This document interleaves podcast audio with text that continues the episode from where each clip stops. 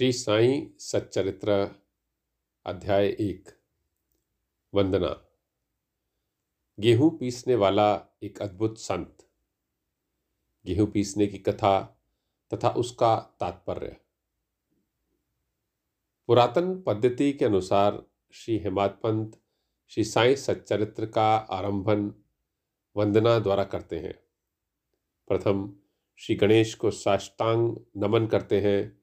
जो कार्य को निर्विघ्न समाप्त कर उसको यशस्वी बनाते हैं और कहते हैं कि श्री साई ही गणपति हैं। फिर भगवती सरस्वती को, जिन्होंने काव्य रचना की प्रेरणा दी और कहते हैं कि श्री साई भगवती से भिन्न नहीं है, जो कि स्वयं ही अपना जीवन संगीत बयान कर रहे हैं। फिर ब्रह्मा, विष्णु और महेश को जो क्रमशः उत्पत्ति, स्थिति और संहार करता है और कहते हैं कि श्री साईं और वे अभिन्न हैं। वे स्वयं ही गुरु बनकर भवसागर से पार उतार देंगे। फिर अपने कुल देवता श्री नारायण आदिनाथ की वंदना करते हैं, जो कि कोंकण में प्रकट हुए। कोंकण वह भूमि है जिसे श्री परशुराम जी ने समुद्र से निकालकर स्थापित किया था। तत्पश्चात वे अपने कुलों के आदि पुरुषों को नमन करते हैं। फिर श्री भारद्वाज मुनि को, जिनके गोत्र में उनका जन्म हुआ, तत्पश्चात उन ऋषियों को, जैसे याज्ञवल्क, भृगु, पराशर, नारद, वेदव्यास, सनक सनंदन, सनत कुमार, शुक शौनक, विश्वामित्र वशिष्ठ वामदेव, जैमिनी, वैशंपायन नवयोगेंद्र इत्यादि तथा आध्यात्मिक संत जैसे निवृत्ति, ज्ञानदेव, सोपान, मुक्ताबाई, जनार्दन, एकनाथ, नामदेव, तुकाराम, कान्हा, नरहरि आदि को नमन करते हैं। फिर अपने पितामह सदाशिव, पिता रघुनाथ और माता को, जो उनके बचपन में ही गत हो गई थी। फिर अपनी चाची को जिन्होंने उनका भरण पोषण किया और अपने प्रिय ज्येष्ठ भ्राता को नमन करते हैं। फिर पाठकों को नमन करते हैं, जिनसे उनकी प्रार्थना है कि वे एकाग्र चित्त होकर कथामृत का पान करें।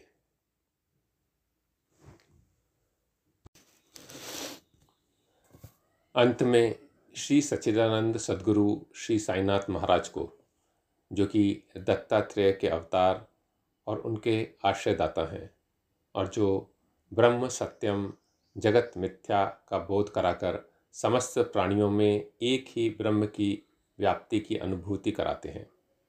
सर्व श्री पराशर, व्यास और शांडिल्य आदि के समान भक्ति के प्रकारों का संक्षेप में वर्णन कर अब ग्रंथकार महोदय निम्नलिखित कथा प्रारंभ करते हैं। गेहूँ पीसने की कथा।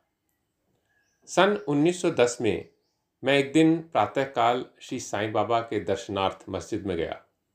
वहाँ का विचित्र दृश्य देख मेरे आश्चर्य का ठिकाना न रहा कि साईं बाबा मुँह हाथ धोने के पश्चात चक्की पीसने की तैयारी करने लगे। उन्होंने फर्श पर एक टाट का टुकड़ा बिछाकर उस पर हाथ से पीसने वाली चक्की रखी। उन्होंने कुछ गेहूँ लेकर डालना, पीसना प्रारंभ कर दिया। मैं सोचने लगा कि बाबा के चक्की पीसने से क्या लाभ? उनके पास तो कोई है भी नहीं और वे अपना निर्वाह भी भक्षा, भिक्षावृत्ति द्वारा ही करते हैं। इस घटना के समय वहाँ उपस्थित अन्य व्यक्तियों की भी ऐसी ही धारणा थी।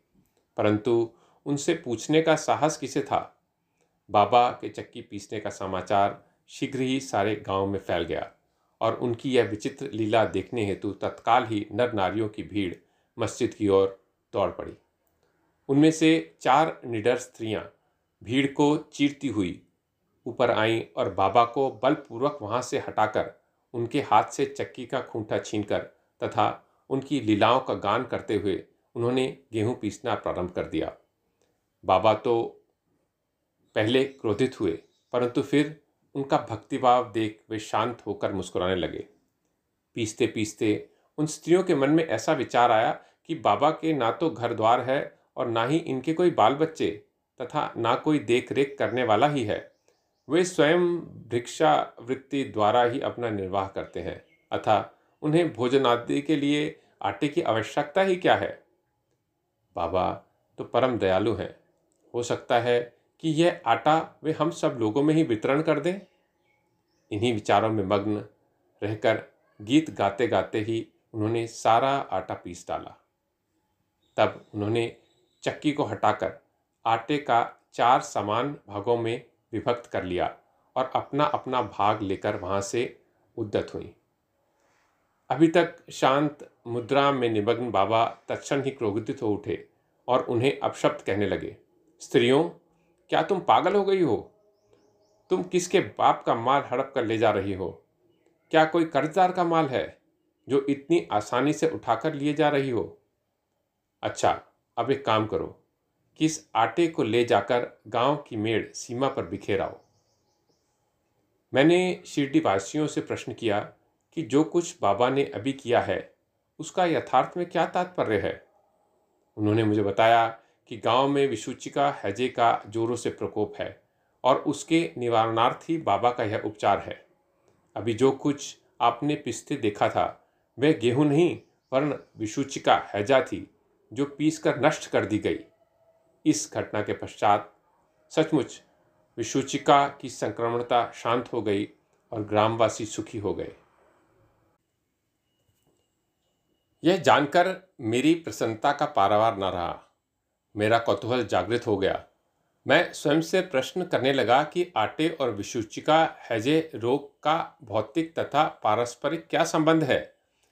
इसका सूत्र कैसे ज्ञात हो? घटना बुद्धिगम्य सी प्रतीत नहीं होती। अपने हृदय की संतुष्टि के हेतु इस मधुर लीला का मुझे चार शब्दों में महत्व अवश्य प्रकट करना चाहिए। लीला पर चिंतन करते हुए मेरा हृदय प्रफुल्लित हो गया और इस प्रकार बाबा का जीवन चरित्र लिखने के लिए मुझे प्रेरणा मिली। यह तो सब लोगों को विदित ही है कि यह कार्य बाबा की कृपा और शुभ आशीर्वाद से सफलतापूर्वक सफल हो गया। आटा पीसने का तात्पर्य। शिरडीवासियों ने इस आटा पीसने की घटना का जो अर्थ लगाया, वह तो प्राय ठीक ही है। परंतु उसके अतिरिक्त मेरे विचार से कोई अन्य अर्थ भी है। बाबा शिरडी में साठ वर्षों तक रहे और इस दीर्घ काल में उन्होंने आटा पीसने का कार्य प्रायः प्रतिदिन ही किया। पीसने का अभिप्राय गेहूँ से नहीं, वरन अपने भक्तों के पापों, दुर्भाग्यों, मानसिक तथा शारीरिक तापों से था। उनके चक्की के दो पार्ट में ऊपर का पार्ट भक्ति तथा नीचे का कर्म का था। चक्की की मुठिया जिसे पकड़कर वे पीसते थे, वह था ज्ञान। बाबा का दृढ़ विश्वास था कि जब तक मनुष्य के हृदय में प्रवृत्तियाँ, आसक्तियाँ, घृणा तथा अहंकार नष्ट नहीं हो जाता जिनका नष्ट होना अत्यंत दुष्कर है, तब तक ज्ञान तथा आत्मनाभूति संभव नहीं है। यह घटना कबीरदास जी की इसके तदनुरूप घटना की स्मृति दिलाती है। कबीरदास जी एक स्त्री को अनाज पीसते देखकर अपने गुरु निपट निरंजन से कहने लगे कि मैं इसलिए रुदन कर रहा हूँ कि जिस प्रकार अनाज चक्की में पिसता है, उसी प्रकार मैं भी भवसागर रूपी चक्की में पीसे जाने की यातना का अनुभव कर रहा हूँ। उनके गुरु ने उत्तर दिया कि घबराओ नहीं। चक्की के केंद्र में जो ज्ञान रूपी दंड है, उसी को दृढ़ता से पकड़ लो, जिस प्रकार तुम मुझे करते देख रहे हो। उससे दूर मत जाओ। बस केंद्र की ओर ही अग्रसर होते जाओ। और तब यह निश्चित है कि तुम इस भवसागर रूपी चक्की से अवश्य बच जाओगे। श्री सद्गुरु साईनाथ अर्पण वस्तु शुभम भवतु।